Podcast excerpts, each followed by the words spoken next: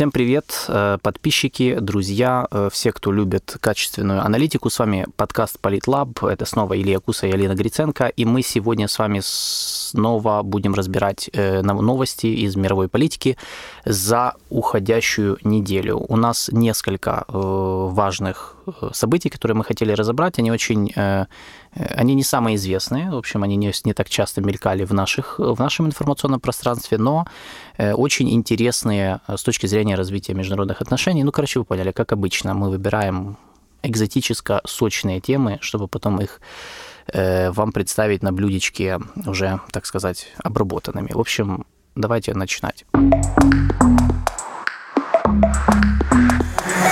И одна из важнейших новостей недели – это визит белорусского президента Александра Лукашенко в Зимбабве. Да. Шучу, конечно, нет. Одна из наиболее ярких новостей недели – это визит э, генерального секретаря НАТО Йенса Столтенберга в страны Восточной Азии. Не Южной, Восточной. В первую очередь в Южную Корею и Японию. Сам, сам визит или визиты сами по себе являются примечательными. Все-таки это генсек НАТО. О чем, во-первых, это говорит? Происходит дальнейшее развитие той концепции, которую мы как-то обсуждали в одном из наших предыдущих подкастов, так называемого глобального НАТО, Global NATO, то есть выход э, сотрудничества, выход работы Альянса за пределы трансатлантики на другие регионы, в первую очередь в Индо-Тихоокеанский регион. Чем это вообще обусловлено? Обусловлено это возникновением нового стратегического вызова в лице Китая. И с этой целью э, как Соединенные Штаты Америки, так и полностью весь альянс североатлантический пытается привлечь и развивать сотрудничество с теми странами, э, для которых Китай э, представляет ровно схожий вызов либо угрозу. Это такими странами НАТО рассматривает Японию и Корею. Хотя что касается Южной Кореи, здесь э, есть ряд оговорок. Почему вообще были выбраны именно Япония и Южная Корея? Несмотря на то, что обе страны являются так называемыми союзниками США вне НАТО, несмотря на то, что э, обе страны последнее время очень активно работают с НАТО, особенно с прошлого года. В прошлом году, я напомню, на мадридском саммите Альянса в июне месяце впервые за всю историю присутствовали лидеры Южной Кореи и Японии, вместе с ними Австралии и Новой Зеландии. Столтенберг очень активно в своих выступлениях и своей риторике апеллировал к этому тезису про объединение демократий, что вот Япония является либеральной демократией, Южная Корея является либеральной демократией, поэтому эти две азиатские страны и НАТО исповедуют общие ценности либерально-демократические и должны объединиться против э, агрессивных, вызывающих угроз в лице Китая, в лице Российской Федерации и в лице Северной Кореи. Проще говоря, не география делает альянс, а да. ценности. Да. Да. Но э, я бы с этим утверждением поспорила бы, потому что когда мы говорим про Японию и Южную Корею, да, безусловно, они являются либеральными демократиями.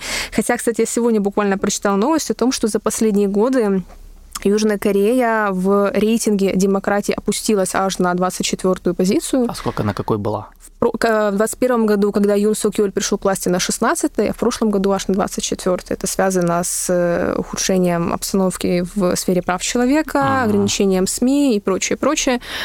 Вот, когда 8 мы... мест потеряли, да, получается. Потому угу. что при Муджи Ине там была, по-моему, она в топ-10 была точно. Вот. А, Когда мы говорим про Японию и Южную Корею, то нужно понимать, что их либеральные демократии — это отличаются от того, что мы там, в Европе, в Западной Европе, либо в Северной Америке понимаем под либеральной демократией. Это такая себе либеральная демократия с японской слэш южнокорейской спецификой. Но, тем не менее, а, почему здесь не совсем прокатывает, скажем так, тезис про объединение демократий? Эти две страны, Южная Корея и Япония, были выбраны в качестве основных э, стран для развития сотрудничества еще и потому, что это две наиболее развитые экономики региона и две наиболее развитые в технологическом аспекте страны. Да, ведь э, в Азии находятся Филиппины и Таиланд, которые точно так же являются американскими союзниками вне НАТО, но им внимание уделяется куда меньше. То есть США там на индивидуальном уровне пытаются с Филиппинами поддерживать э, отношения в сфере, э, военной сфере, в сфере обороны. Но вот для НАТО объектом для развития сотрудничества были выбраны Япония и Южная Корея. Потому что это предполагает развитие отношений в критически важных сферах. Это военно-техническое сотрудничество, это сотрудничество в сфере кибербезопасности, ну, условно там, да, в компьютерной сфере, назовем это попроще, в космосе и в сфере разведданных. Это то, что является критически важным. Особенно в контексте противостояния с Китаем. Ну, то есть, э, но с другой стороны, мы видим, э, тут же вид, видна закономерность. То есть, во-первых, э, действительно, э, Южная Корея, Япония, как и все страны мира, имеют свою специфику. Нигде нет демократии, которая была бы там идентична другой. Ну, может быть, в Европе они ближе всех друг к другу, ну, по определенным каким-то своим характеристикам. А, ну, по крайней мере, в ЕС есть там универсальный свод каких-то правил, да, которые вот иногда нарушают Польша и Венгрия, и их за это, так сказать, наказывают, mm-hmm. ну, или пытаются наказать. Э, но я думаю, здесь больше играла роль идеология, а для идеологии же не всегда важны эти детали. То есть какая разница? У тебя же есть идеологическая идея западная. Да, например. идеология противостояния Китаю, ты имеешь Да, то есть есть, есть западная идеология, в рамках которой э, все, вот как бы все, э, кто исповедуют приблизительно плюс-минус хотя бы на публичном уровне определенную риторику ценностей, они должны входить вот в этот как бы клуб, да, или угу. альянс, или блок, ну, а их враги являются те, кто не думают угу. так, не ведут себя так и так далее. То есть в контексте вот идеологического противостояния детали, наверное, не важны. Угу. Да, поэтому вот идет такая вполне себе активная кампания по э, ну, э, сближению с именно Но этими вы, Выбор странами. не пал на Индию, что интересно, хотя Индия могла да. бы войти в этот клуб совершенно Я думаю, спокойно. идеологически Индия входит в этот клуб. Ну, идеологически, Просто другой вопрос, да. что да, Я имею в виду в контексте НАТО. Да. Ну, э, не дошло до политических решений, возможно. Но Потому что думаю... в прошлом году в Конгрессе очень активно обсуждался вопрос предоставить Индии этот статус основного союзника вне НАТО, основного союзника США. Я думаю, они к этому придут. Угу. Вот, то есть э, идеологически все подходит. То есть, да, к Индии, как, как и всем, ну, к Индии больше вопросов, потому что даже на уровне публичной политики у Индии есть свои угу. как бы, отхождения, то есть все-таки, ну, особенно при националистах сейчас угу. Нарендре Моди. Э, ну и, и кроме того, это, кстати, показывает выбор Японии и Южной Кореи, показывает, что все-таки в этих вещах э, в том числе преобладает чисто прагматизм, потому Абсолютно. что э, то есть не только ценности услов эфемерные там влияют, угу. да, там, они выбрали Японию и Южную Корею, потому что там близость да. духа. Да. да. Нет. То есть они их выбрали, как мы видим, потому что, ну, объективно, НАТО, чтобы противостоять Китаю, нужны ресурсы, технологии, нужны страны, на которые можно опереться. А это страны, которые имеют военный потенциал, технологии, хороший рынок, сильный рынок, угу. экономические позиции, влияние в регионе. То есть все абсолютно четко, прагматично понимают, с кем нужно еще, с кем нужно партнер. И им можно доверять, потому что они много лет сотрудничают, в том числе в сфере обмена разведданными, да. Э, как минимум в рамках вот этого альянса Пятиглаз, там, ну, региональная. Five Eyes. Ну, Япония только вот с прошлого года начала плюс-минус да. как-то присоединяться к... Тут еще важно отметить то, что Япония и Южная Корея находятся в фактической зависимости от штата в военной сфере. Поэтому это тоже, мне кажется, сыграло важную роль, почему именно Япония и Южная Корея были выбраны в качестве основных там, ну, будущих перспективных союзников для НАТО.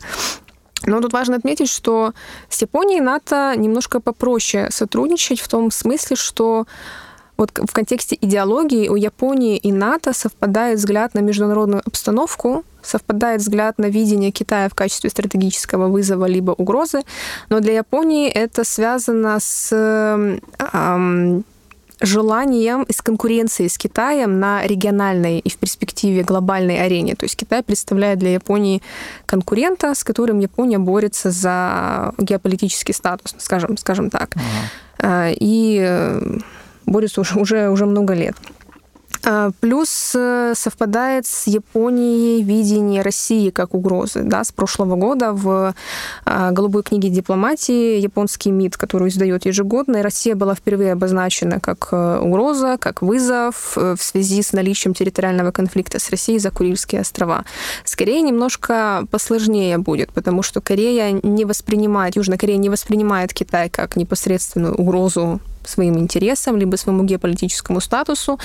А, хотя казалось бы, в экономической сфере они могли бы конкурировать, но поскольку их экономики очень тесно взаимосвязаны и взаимозавязаны друг на друга, Китай таким образом владеет серьезными экономическими рычагами давления и влияния на Южную Корею, которые он может использовать в случае, если Сеул начнет как-то себя очень активно и вызывающе для Пекина вести.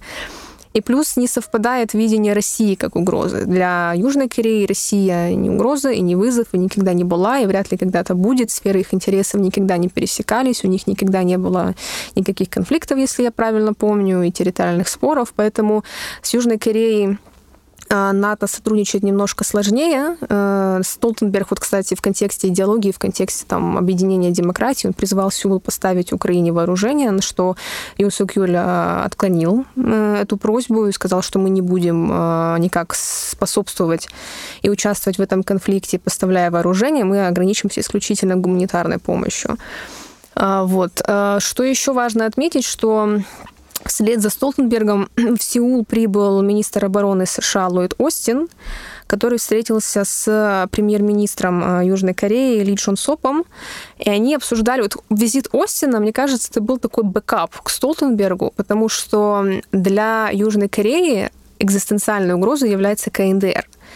Несмотря на то, что в прошлом году КНДР Э, увеличила количество да, тестов запусков ракет, США реагировали, на мой взгляд, на эти запуски ну, практически никак. То есть э, в сравнении с, теми, с, тем, с тем масштабом, насколько бурно они могли, Вашингтон мог бы отреагировать теоретически, это, по сути, была ну, очень дипломатичная реакция, что ай-яй-яй, мы осуждаем, не надо так делать, и все.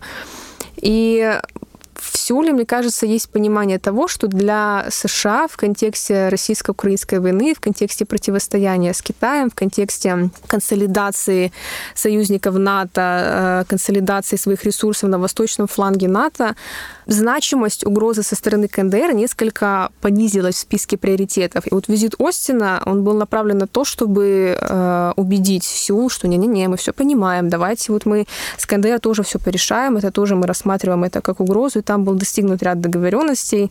В первую очередь э, они договорились о развертывании на Корейском полуострове американских стратегических сил, в том числе истребителей, бомбардировщиков, авианосных ударных группировок и так далее. И что еще важно для Вашингтона, это все-таки э, Штаты не оставляют попыток создать некий геополитический треугольник э, Вашингтон, Сеул, Токио который бы был бы направлен не только против КНДР, но и против э, Китая, возможно, против России. Но это не получается из-за очень серьезных и глубинных проблем, которые существуют в двухсторонних отношениях между Южной Кореей и Японией. Э, это исторические да, причины, связанные ну, с ходом истории, когда Корея была оккупирована Японией времен Второй мировой войны. Они до сих пор не могут разрешить все эти проблемы, но, тем не менее, вот э, для Вашингтона этот альянс трехсторонний был бы очень важен в контексте разработки механизма обмена разведданными и вообще обмена информацией вот в режиме, в живом режиме, да, в режиме реального времени. Потому что между э, Южной Кореей и Японией э, существовало соглашение Джисомия, которое они э, из-за торговой, условно, такого торгового конфликта, экономического конфликта, э, он перестал быть актуальным, вот сейчас они пытаются все это дело возродить. Вот, поэтому... Другими словами, э, ситуация складывается так, что если НАТО, э, страны НАТО и Соединенные Штаты хотят втянуть в свой такой уже расширенный, так сказать, формат, альянс э, на глобальном уровне Южную Корею и Японию, э, обе страны ожидают, что ожидают определенных для себя бонусов. Угу. То есть и Корея, и Япония, понятное дело, за участие в, в этом расширенном НАТО, в этом глобальном НАТО, хотят, ну и ожидают, что Соединенные Штаты, э, во-первых, пойдут на уступки в определенных вопросах, во-вторых, позволят им расширить их собственную автономию в этом альянсе, то есть э, не просто оставаться под зонтиком безопасности США, а дать им свободу маневра. То mm-hmm. есть, например, Японии дать возможность перевооружиться и э, избавиться от ограничений, ограничений после Второй мировой, а Корея дать возможность э, в ускоренном темпе разрабатывать собственные Э, программы ракетную. Да, Получить там. контроль над армией в период конфликта, потому что Сеул не может контролировать собственные вооруженные силы. Только в мирное время это возможно. И в случае конфликта mm-hmm. есть договоренность, что полный контроль над э, войсками переходит в Соединенные Штаты Америки. Плюс сейчас там активно развивается дискуссия о ядерном вооружении, который mm-hmm американцы, когда им журналисты задают вопрос, будет ли это возможно, имеется в виду дислокация американского вооружения на территории Южной Кореи, американцы так слетают с этого вопроса, мол, ну, не отвечают, уходят от прямого ответа, потому что ну, это будет прецедент очень серьезный. Но, тем не менее, э, торг идет вот по такой линии, что, мол, хотите, чтобы Корея и Япония э, были, так сказать, ударными силами да, на угу. передовой против Китая, давайте решать те проблемы, которые являются принципиальными для Японии и Кореи. Угу. В том числе, вот, я так понимаю, есть ожидание, что Штаты должны предложить какой-то рецепт по Северной Корее, угу. и тогда Южная Корея будет больше да, склонна как-то ну, все-таки участвовать более активно, а может быть даже бросать более открытый вызов Китаю. Потому что они понимают, что пока северокорейская проблема не решена, э, слишком много рисков и угроз, угу. как бы ну, просто вот втягиваться в какие-то теоретические конфликты с Китаем, где они же все прекрасно понимают, что они на передовой потенциального вооруженного конфликта и что они пострадают в первую очередь. Mm-hmm.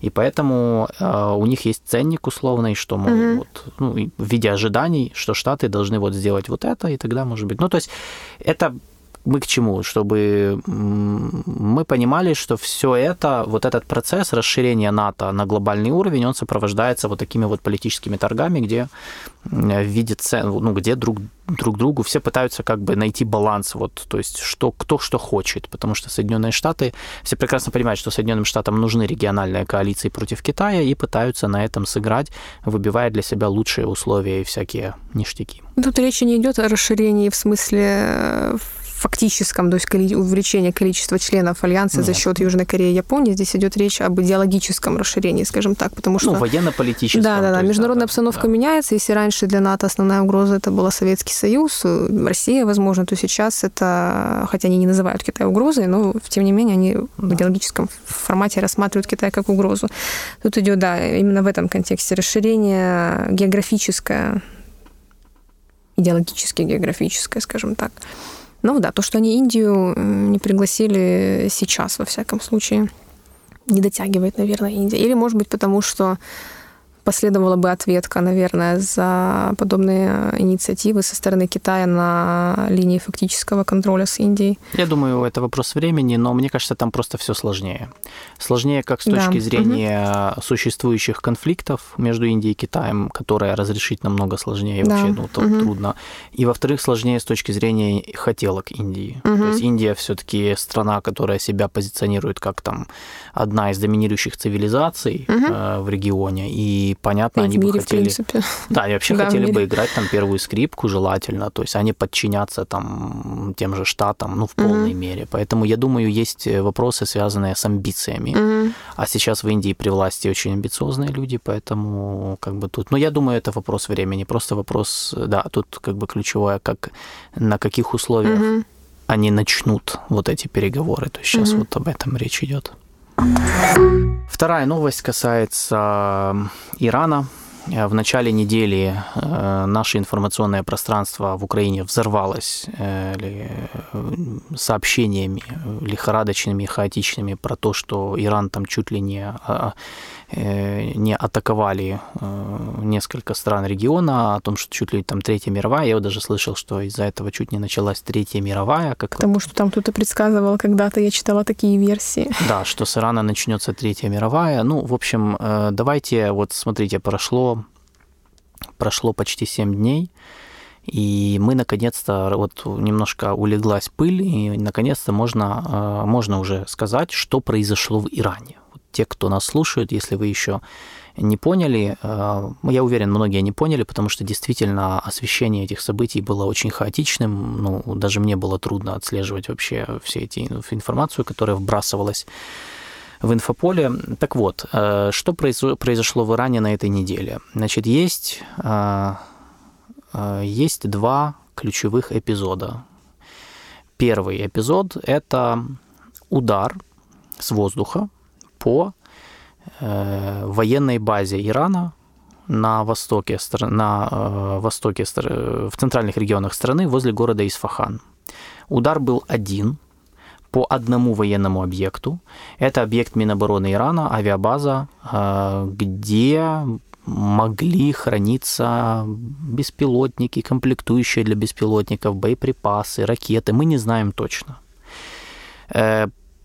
Э, удар производился, скорее всего, э, силами Израиля, э, хоть Израиль официально, как обычно, не, ну, официально он не, практически никогда не признает своей причастности, но через американские израильские СМИ нам дали понять, что они, скорее всего, они стоят за этим при поддержке США. Наносился удар с помощью беспилотников «Камикадзе» на базе квадрокоптеров, которые, судя по всему, запускались с территории Ирана. Предварительно собрав, то есть их завезли комплектующие части, эти квадрокоптеры собрали в Иране и запустили их где-то вот в районе и ударили по базе. Повреждения, судя по всему, авиабаза получила незначительные. То есть масштаб произошедшего, он не очень большой. Э, даже в сравнении с подобными инцидентами в прошлом и позапрошлом году. То есть я сразу должен сказать, что это не первый случай нанесения удара по иранскому военному объекту, скорее всего, не последний и не самый масштабный. Война между Израилем и Ираном вот в таком подпольном гибридном формате идет уже много лет, в особенно острой форме с 2018 года, с того времени, как Дональд Трамп вывел США из э, иранского ядерного соглашения. Чем она обусловлена? Здесь тоже все просто. Израиль и Иран являются региональными соперниками. Обе страны рассматривают друг друга как ну, таких главных врагов.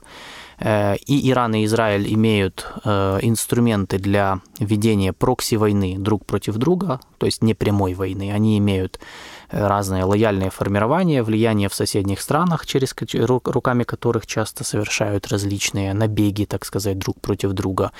И их э, непрямая война, тайная война, так сказать, она продолжается реально несколько лет точно с диверсиями, саботажем, э, убийствами, похищениями, точечными ударами. Вот, то есть это для них норма.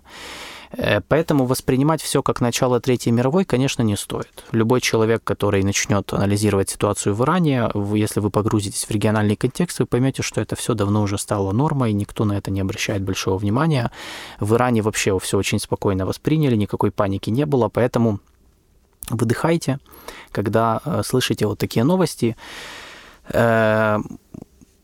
Я думаю, в этой, в этой связи, э, по ситуации в Иране, нам важно знать следующее. Вот какие выводы действительно нам нужно, о чем нам нужно подумать. Значит, вывод номер один. Активизация Израиля и США на иранском направлении, вот в виде подобных авиаударов, э, связана, скорее всего, с э, тремя вещами. Первое. В Израиле к власти, как известно недавно, э, к власти вернулся Бенемин Натаньяху во главе правого правительства, где большинство министров выступают за с очень жестких, даже радикальных позиций по отношению к Ирану. Сам Нетаньяху является активным сторонником войны с Ираном, силового решения иранского вопроса, вопроса его ядерной программы. То есть он сам об этом говорит часто, публично. Он лоббировал, например, выход Дональда Трампа из ядерного соглашения в 2018 году, он об этом тоже говорил. То есть в Израиле при власти люди, которые верят, что только силовым путем можно решить вопрос Ирана. Поэтому удивляться тому, что вот они нанесли вдруг авиаудар по иранскому военному объекту, вообще не стоит. Второе. Э, в последнее время э, Израиль и Соединенные, Соединенные Штаты в первую очередь э, задумываются о том, что делать с Ираном. Почему они последнее, в последнее время задумываются? Потому что в прошлом году провалились ядерные переговоры между двумя странами. Они зашли в тупик. Договориться о заморозке ядерной программы Ирана в обмен на снятие санкций американцам и иранцам не удалось. Штаты э, должны придумать план «Б», о чем постоянно говорит госсекретарь Энтони Блинкин – и, естественно, этот план «Б», э, он должен он должен очень хитрым быть, потому что, с одной стороны, он должен предполагать какую-то ну вот, если мы не договариваемся, но надо же как-то остановить ядерную программу Ирана, значит, он должен предполагать какой-то силовой компонент. Но при этом этот план не должен, должен позволять Штатам избежать большой войны. Потому что региональный конфликт на Ближнем Востоке им не нужен. Это не в их интересах, это, и дестабилизация региона им сейчас не нужна, особенно сейчас в контексте войны в Украине. Поэтому они сейчас много дискутируют внутри у себя и на, на, на уровне экспертного сообщества о том, что делать с Ираном. И Израиль, понятное дело, в этом тоже участвует, поскольку Израиль активно э, включен, включен в эти дискуссии. И я думаю, вот эти удары – это, с одной стороны, предупредительный сигнал Ирану, мол, давайте все-таки, ну, то есть приглашение к переговорам. Я mm-hmm. это так воспринимаю, что, мол, давайте все-таки, может, разговаривать лучше, а то вот будут такие инциденты, не очень приятно. С другой стороны, это и демонстрация возможностей. Mm-hmm. То есть Штаты Израиль показывают, что они могут наносить удары по военным объектам Ирана, да еще и руками, судя по всему, самих иранцев, то есть с территории Ирана. Mm-hmm. И третье, третий момент, который нужно понимать. Безусловно, контекст Украины тут присутствует. А, но не в том плане, а, как удары по Ирану там, да, повлияют на Украину. Никак они не повлияют на Украину. Контекст э, состоит в том, что э, за последнее время Иран расширил географию своих э, экспорта своих вооружений, угу. в том числе за счет продажи беспилотников России. США и Израиль не заинтересованы в том, чтобы Иран продавал свое оружие за границу, ну и в, в особенности в Россию, понятное угу. дело, потому что, ну, во-первых, это позволяет России продолжать войну в Украине, это первое. Второе – это реклама иранского вооружения, которая никому не нужна. Э, и третье – это усиливает позиции и авторитет Ирана с точки зрения глобального противостояния штатам. Потому mm что Иран, поставляя беспилотники России, он же это все воспринимает как удар по штатам. То есть для них это вот такой, как бы мы, мы, мы дадим оружие э, врагу нашего врага, и как бы... Вот, потому что, что тут пря... та идеологическая компонента. Абсолютно. Прям, прямо ответить штатам они не могут, они же не могут взять и ударить там по какому-то американскому кораблю в Персидском заливе. Ну, теоретически могут, но это слишком рискованно и, и, короче, очень сложно.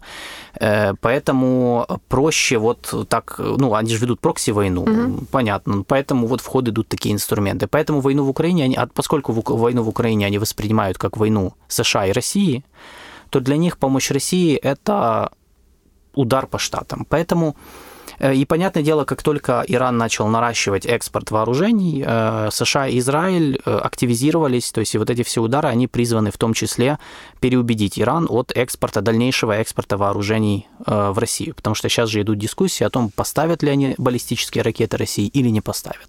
Финального решения пока нет. Дискуссии идут как на уровне Иран-Запад, так и на уровне внутри Ирана, поскольку не все иранские политические элиты довольны сближением с Россией. То есть там не все сторонники этого сближения. Э, э, некоторые ну, воспринимают Россию в не самых лучших, скажем так, э, не самые лучшие сентименты по отношению к ней, имеют исторически обусловленное это тем, что Россия тоже была страной, которая когда-то, которая когда-то была империей, оккупировала часть Ирана и так далее, и так далее. Все. Вот это все, что вам надо знать по Ирану. Э, никакого катастрофы, апокалипсиса там не было. Там был один точечный удар по одному объекту. Э, я говорил два эпизода. Второй эпизод – это э, был еще пожар на заводе моторного масла на западе Ирана, в провинции Восточный Азербайджан он никакого отношения к удару вообще не имеет. То есть это, ну, так получилось, что в эту же ночь произошел пожар, ну, бывает. То есть искать в этом какую-то конспирологию, что там был, ну, там было землетрясение небольшое, и судя по всему, а поскольку в Иране инфраструктура на многих предприятиях сейчас устала, то как бы э, бывает, бывают такие вот вещи. Ну, на самом деле, я сейчас не шучу, пожары и подобные вот э, аварии на предприятиях Ирана, они очень часто случаются. Если вы посмотрите, вы можете просто загуглить, реально можете зайти в Google, написать ключевые слова и каждый месяц посмотреть, сколько всего было. Ну, вы удивитесь. То есть это, это не значит, что их там взрывают каждый день. Просто, ну, вот так. У них действительно проблемы с модернизацией инфраструктуры уже давние. Ну и, короче, то есть, опять же, в Украине, я думаю, мы не должны этому удивляться. У нас тоже были подобные проблемы. Э, поэтому да, то есть эпизод вот этот был один, на который надо обратить внимание, и как его интерпретировать, э, вот мы вам рассказали. Вот больше не надо, ну, друг, еще каких-то каких-то э, черных кошек в темной комнате искать не нужно. То есть здесь все как бы достаточно понятно и тривиально, честно говоря, потому что, как я сказал, война между Израилем и Ираном – это будничная вещь для Ближнего Востока, то есть ничего аномально нового в контексте этого авиаудара не произошло. Более того, у нас были гораздо более голливудские эпизоды, если уже говорить, да, это ну, банально вот убийство физика-ядерщика в январе 2020 года иранского Мухсена Фахризаде, вот оно с точки зрения масштаба и вот эскалации было намного э, больше, намного, э, ну, так сказать, намного большим обострением, чем это. Вот, его же убили с помощью э, пулемета робота на дистанционном, на, э, на дистанционном управлении. То есть там вообще какая-то была схема, группа, там завербованная Моссадом. То есть там целый фильм можно снимать про это. Вот. Ну, то есть это, чтобы вы просто, я сравнил, чтобы вы понимали, э, да, вот не впадали в какое-то вот отчаяние и какие-то вот э, не, не велись на всякий хайп. То есть на самом деле в этот раз это, это не самая крупная эскалация, которая происходила между Ираном и э, другими, и, и Израилем, в первую очередь, и Соединенными Штатами. Ну, просто поскольку в нашем европейском слэш североамериканском мировоззрении Иран является частью условной оси зла новой. Поэтому, да, да, но тем не менее. Ну, то есть относится к вражескому лагерю, условно скажем, да. Поэтому э, внимание этой новости было уделено столько в том контексте, что, ну, вот триггер как бы вот что-то что-то сейчас должно произойти, и, наконец, мы одну цепочку в этой оси ну, да. сможем уничтожить да, в этом э, контексте. Много было, вот мне лично вопросы задавали журналисты, а как это повлияет на экспорт Ираном вооружения России? Никак это не повлияет. Ну, во-первых, один удар, он не способен нейтрализовать военный потенциал целой страны, а во-вторых, эм, вряд ли это изменит поведение Ирана, потому что, как я уже объяснил, как, из какой логики они исходят, когда поставляют оружие России, этот удар, он эту логику не меняет. Поэтому, поэтому мы интерпретируем этот удар как приглашение к переговорам, сигнал, то есть что-то символическое. Да, это очень, не очень по ближневосточному приглашению. Да, да, нет, ну так... Э, а что должно произойти, чтобы повлияло на логику Ирана? Э, ну, первое, э, надо, нужна либо нейтрализация той политической группы элит, скорее связанной, завязанной на силовиках, э, которая выступает за сближение России. Второе, либо нужно, чтобы российско-иранские отношения резко ухудшились, и ну, Иран в отместку перестал поставлять оружие, но это вполне может быть, учитывая, что российско-иранские отношения непростые. И третье, либо Ирану нужно предложить что-то, какой-то бонус, какой-то угу. пряник в обмен на то, что он не поставляет оружие России. Это и пытались сделать, когда, э, я думаю, что в контексте вот переговоров по ядерной программе можно было засунуть туда, и я думаю, ну, и об этом шла речь, что, мол, как бы какие-то вот clauses, да, то есть положения, mm-hmm. которые говорят, что не надо поставлять оружие России, им снять, снятие санкций, ну, вот такие вещи. И я думаю, это то, что мы увидим. То есть торги, э, переговоры, mm-hmm. они неформально и, ведутся. Э, то есть полного перехода к, к э, силовому решению иранского вопроса со стороны Запада нет. Европейцы, со стороны европейцев точно, в Штатах еще идет дискуссия, потому что, ну, они как бы в переговоры уже не так верят, но и переходить к войне тоже боятся, потому что понимают, что это две большие, две, два больших кризиса одновременно, это сложно. К тому же все же прекрасно понимают, что война с Ираном дестабилизирует регион очень сложный. Там рядом угу. Пакистан, Афганистан и вообще и Персидский залив вот под боком, который угу. можно перекрыть в любой момент. Поэтому никто не хочет... То есть все хотят решить проблему Ирана, но минимальный, с минимальным риском, угу. с минимальными ресурсами и не втягиваясь в большую войну. Поэтому, когда, например, вспыхнули протесты в прошлом году, все э, подумали, что это вот шанс, это прям угу. манна небесная, потому что если они будут успешные, смене, ну, логика такая, что если они будут успешными, сменится власть, и они перестанут угу. быть проблемой. Наивная была мысль, с моей точки зрения, но это, это вот для Запада был бы идеальный вариант, чтобы вот иранцы сами вот внутри... Еще и в, в идеологическом смысле тоже победа. Ну, конечно, да, народные да. революции, э, продемократическая, все что... За свободу, все такое прочее. Да, она не была за свободу и демократию, ну, не в первую очередь, Но по крайней мере. у них какой же нет, но я же говорю, что идеологически это было бы и политически это было бы очень выгодно, но э, я думаю, что на это будет идти ставка, потому что системный кризис в Иране же не закончился, то есть эти протесты хоть и заглохли, но они это еще не конец всей этой истории 100%.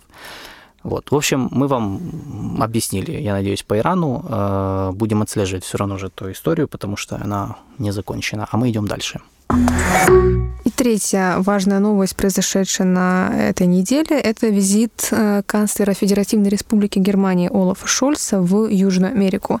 Шольц отправился в корот короткое трехдневное турне и посетил три э, страны – Аргентину, Чили и Бразилию. Чем новость важна и что вообще там делал Шольц и зачем он туда поехал? Я бы разделила его основные цели на две категории – Первое и самое важное — это экономические слэш-энергетические задачи. А второе — это, ну, понятное дело, политические. Э, я бы начала с политических, потому что они немножко проще по объему. А в чем заключался политический смысл турне Шольца? Во-первых, Шольц туда поехал как представитель, вот единый такой лидер, я бы сказала, Европейского Союза в целом, для того, чтобы попытаться напомнить о себе, скажем так, потому что за последние годы позиции ЕС в Латинской Америке очень серьезно ослабли. Э, это связано не, с Соединенными Штатами Америки, это связано с постепенным внедрением туда азиатских государств, в первую очередь Китая. А в последние годы Японии, Южной Кореи и Индия даже там немножко начинает а, проникать туда, в этот регион. То есть напомнить о себе и заявить, что, ребят, мы готовы с вами дружить, у нас с вами есть незаконченные дела, такие как ратификация договора о зоне свободной торговли между Европейским Союзом и Меркосур. Я напомню, что Меркосур — это рыночное интеграционное объединение четырех стран Латинской Америки, Южной Америки, это Бразилия, Аргентина, Парагвай и Уругвай. И э, это, во-первых, то есть Шольц поехал туда как э, представитель Европейского Союза в целом и как лидер Германии для того, чтобы повысить, реабилитировать э, авторитет Берлина в странах Латинской Америки. В чем заключались экономические и энергетические цели? Первой остановкой Шольца была Аргентина, где он получил очень радушный прием президента Альберто Фернандеса. Довольно у них положительно прошла встреча. Основной задачей Шольца были переговоры об поставках э, жиженного газа в Германию и в Европейский Союз в целом. Это необходимо для диверсификации поставщиков, учитывая нынешнюю энергетическую ситуацию в Европе, отказ от энергоносителей э, от Российской Федерации – Поэтому Аргентина, а Фернандо заявил о том, что Аргентина готова стать э, таким новым поставщиком в Европейский Союз и готова стать э, надежным поставщиком. В Чили основная задача Шольца была это переговоры по поводу поставок лития. Литий очень важен в производстве, например, э, электрокаров, на которые Германия делает ставку. И Чили является страной, э, запасы лития которой являются наибольшими в мире. И на юге страны, на юге Чили есть ряд э, уже существующих немецко-чилийских компаний, которые занимаются соответствующими добычей соответствующих полезных ископаемых. И вот добыча полезных ископаемых – это то, с чем Шольц поехал на переговоры к президенту Габриэлю Боричу. А нюанс состоит в том, что э, как в Аргентине, так и в Чили очень активно и очень уверенно себя чувствует Китай. Например, в Чили основной компанией, которая занимается добычей лития, это компания SQM, но э, большая часть акций этой компании принадлежит, как вы уже, наверное, догадались, китайцам. Лицензия этой компании продлена до 2030 года. Борич сейчас э, активно разрабатывает идеи о создании национальной компании по добыче лития где Германия, судя по всему, э, хочет стать очень уверенным инвестором. Шольц очень много говорил не только о вот добыче, э, да, процессе добычи природных ископаемых, но и о желании инвестировать в, например, улучшение условий труда, вот в таком вот формате, в таком, в таком ключе. Одним из ключевых тезисов Шольца а, было его утверждение о готовности Германии составить конкуренцию Китаю. Но я бы сказала, что тут нужно составлять конкуренцию не только Китаю, но и Южной Корее, которая тоже очень активно внедряется в регион и точно так же заинтересована в поставках лития, потому что это тоже точно такая же технологически развитая страна. Последним пунктом в турне Шольца была Бразилия. И вот тут э, у Шольца что-то пошло не на лад. Э, немецкие СМИ очень сильно раскритиковали этот визит и встречу с бразильским президентом Э, Луисой Манасио Дула де Силвой. Бильд вообще там раз, целую статью написал о том, что это был провал и вообще и капут. В чем заключался нюанс? А, в, Брази... в Бразилии Шольц принес э, предложение, привез, принес предложение о вступлении в так называемый климатический клуб, который Германия инициировала еще в прошлом году. Это сейчас не имеет какой-то установленный, организованный вид. Этот клуб, э, это пока что клуб по интересам для обсуждения климатических вопросов, и туда сейчас входят в основном страны G7, но, естественно, Германия, которая позиционирует себя как локомотив э, всей политики экологической, зеленой, э, энергетической и так далее, пытается расширить круг стран, которые входили бы в климатический клуб. И Шульц пригласил Бразилию вступить в этот клуб, на что получил прямо на пресс-конференции резкий отказ что очень ударило по его самолюбию. Чем был мотивирован отказ? Э, на самом деле, вот эта тема э, экологическая политика, очень много надежд возлагалось на Лулу в связи с его приходом, к возвращением к власти, потому что Лула очень топил в своей предвыборной кампании за спасение Амазонии, за спасение вот вообще э, окружающей среды, за борьбу с изменениями климата. С Амазонией проблема состоит в том, что вот за период президентства э, Жаира Болсонару, ну еще и до него тоже, очень активно шла вырубка лесов, и это, конечно, э, причиняет серьезный ущерб биому. И Лула агитировал за спасение Амазонии, за то, что он будет более активно сотрудничать, в том числе и с Францией, и с Германией по климатическим климатическим вопросам, а тут Лула отказался. Чем мотивирован был отказ? Тем, что э, европейское и в том числе немецкое законодательство ограничивает э, поставку, импорт в Европу материалов, которые изготовлены из вот вырубленных в Амазонии древесины. А это для Бразилии ну, невозможно, по большому счету. Хотя там, ну, как бы Лула, скорее всего, будет все-таки пытаться сократить масштабы вырубки лесов, но полностью а, отказаться от а, предметов, да, предметов, произведенных из амазонских лесов, будет невозможно. Поэтому Лула отказался. И очень подколол Шольца. Он э, сказал, давайте лучше сделаем клуб мира. Он имел в виду, э, что лучше бы нам тут не климатическими вопросами заниматься, а политическими, и как-то попытаться урегулировать э, российско-украинский конфликт, российско-украинскую войну. Давайте лучше сделаем клуб мира и Китай позовем в первую очередь, потому что Китай, без Китая мы этот вопрос не решим. А, вот это очень серьезно, мне кажется, ударило по самолюбию Шольца. Помимо того, что Досилва отказался поставлять вооружение, а, Украине это было ожидаемо, было бы очень странно, если бы было бы наоборот. А, Бразилия будет, и вся Латинская Америка будет оставаться нейтральной в этом вопросе и никоим образом материальной и военную техническую помощь Украине предоставлять не будет ни Украине, ни России, ограничится только гуманитарной помощью. Но вот немецкие СМИ очень сильно раскритиковали вот визит э, Шольца именно в Бразилию, что это все, это прям это провал, это, это чуть ли не там пощечина в лицо в таком, в таком вот э, контексте. Еще одной задачей, с которой Шольц отправился в турне, это было возобновление дискуссий о ратификации договора о зоне свободной торговли между ЕС и Меркосур. А, нужно отметить, что переговоры о заключении зоны свободной торговли шли с конца 90-х, а, постоянно стопорились то по одной причине, то по другой. В 2019 году соглашение было достигнуто, но из-за ряда причин в том числе из-за протекционистской политики американской администрации Трампа, э, не, не все страны ратифицировали этот договор, и, по сути, ну, это, эта вся инициатива зашла в тупик. А и Германия, и Латинская Америка, и Европейский Союз в целом, конечно, очень заинтересованы в создании такого рода, такого рода зоны свободной торговли, потому что это, это был бы колоссальный рынок, это колоссальные ресурсы, э, Проблемой э, прежде заключали, были опасения латиноамериканских стран в том, что они не смогут составить конкуренцию европейским производителям в сфере технологий и промышленности, а европейцы опасались, что они не... Франция в первую очередь опасались, что они не смогут составить конкуренцию сельскохозяйственной продукции. Это тоже вот э, все еще дол- долгие годы было предметом дискуссий. Но по поводу ЕС, э, по поводу зоны свободной торговли ЕС и Меркосур никаких э, выводов не было сделано.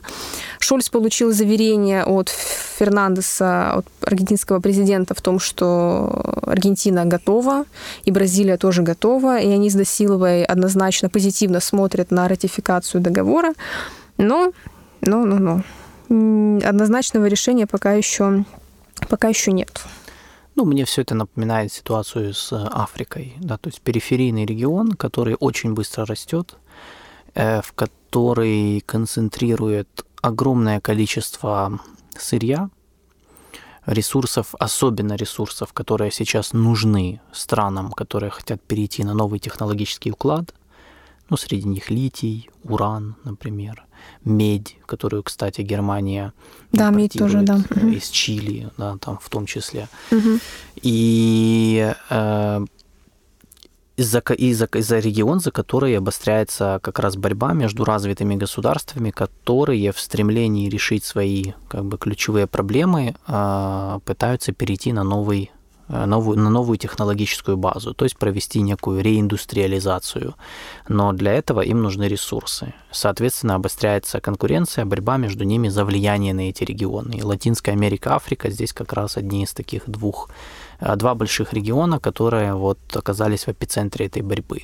Как периферийные регионы с точки зрения э, международной политики, да, которые там не являются пока что доминирующими, и где влияние и позиции Э, старой Европы, ну, то есть бывших архитекторов мирового порядка, немножко ослабли за последнее время. Вот, поэтому, ну, и туда начинают проникать страны, такие как Китай, Корея, Япония, Турция, Саудовская Аравия, то есть новые mm-hmm. региональные игроки. И, понятное дело, им нужно спешить, им надо тоже показывать свою активность. В этом, мне кажется, и был суть, ну, в том числе была суть визита Шольца в Латинскую Америку и вообще его попытки играть на периферии. Uh-huh. Его попытки быть очень активным в дипломатии, uh-huh. лично ездить там то, то в Латинскую Америку, то на Ближний Восток, то, ну, вот это как бы очень... Это нужно понимать. То есть Латинская Америка э, пока не является, э, ну, пока там как бы ситуация остается такой сложной, да, пока они являются периферией, то вот за них, за эти ресурсы, за контроль над ними ведется очень серьезная борьба. Э, и тут как раз, кстати, в этой борьбе это может быть борьба в том числе между союзниками. То есть uh-huh. Европа со Штатами вполне себе конкурирует за это. Вот, так что... Но Шольц тоже продвигал вот этот термин про объединение демократии. И в Аргентине, и в Чили он посетил ряд памятников жертвам э, диктатуры и тоже призывал к тому, что давайте демократия, объединяемся и так далее. Мне кажется, это тоже здесь это идеологический компонент, что в Европе воспринимают Латинскую Америку как составляющую часть вот этой общей христианской э, цивилизации. Uh-huh. И вот ну, призывы Шольца к объединению демократии были положительно встречены в Аргентине и в Чили, но не в Бразилии, опять-таки.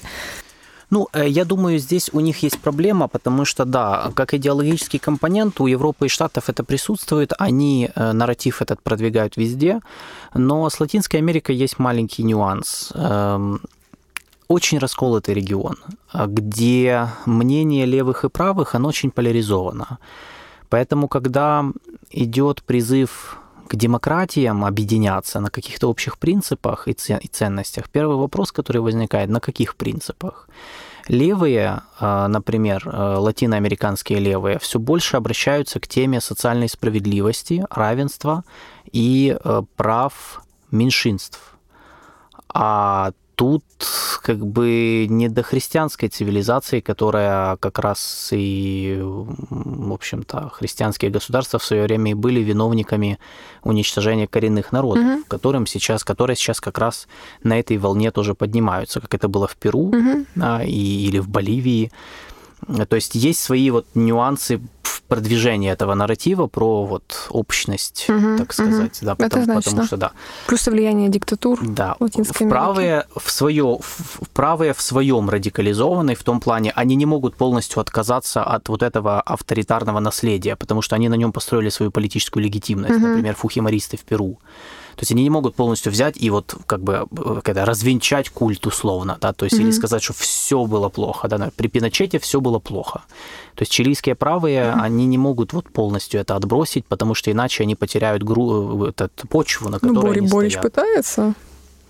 Э, нет, я говорю про президент, да, но вот я говорю про два лагеря. Вот угу. э, раскол, он слишком радикальный. То есть э, Шольц, он не может пристать ни на одну из этих позиций, потому что да, они слишком полярные. Угу. То есть он пытается играть вот такую умеренного центриста, и по этой причине его призывы вот к демократиям объединяться, э, ну, с ними может быть проблема, потому что в Латинской Америке э, не понимают, какая демократия должна объединиться, то uh-huh. есть какими ценностями. Они сами для себя еще не решили, uh-huh. какие принципы и ценности являются более правильными в их стране, чем, ну, как uh-huh. бы, прежде чем коммуницировать, то есть этот момент с, со своими союзниками. То же самое по Африке. По Африке еще все сложнее, потому что там все находится еще на этапе формирование, ну, то есть политическая система еще только формируется более-менее, ну, имеется в виду постколониальные политические uh-huh, системы, uh-huh. плюс очень серьезные постколониальные антизападные сентименты, почему тоже как бы есть проблемы с вот этим вот нарративом демократии против автократии, плюс э, прагматизм, который состоит в том, что не все считают э,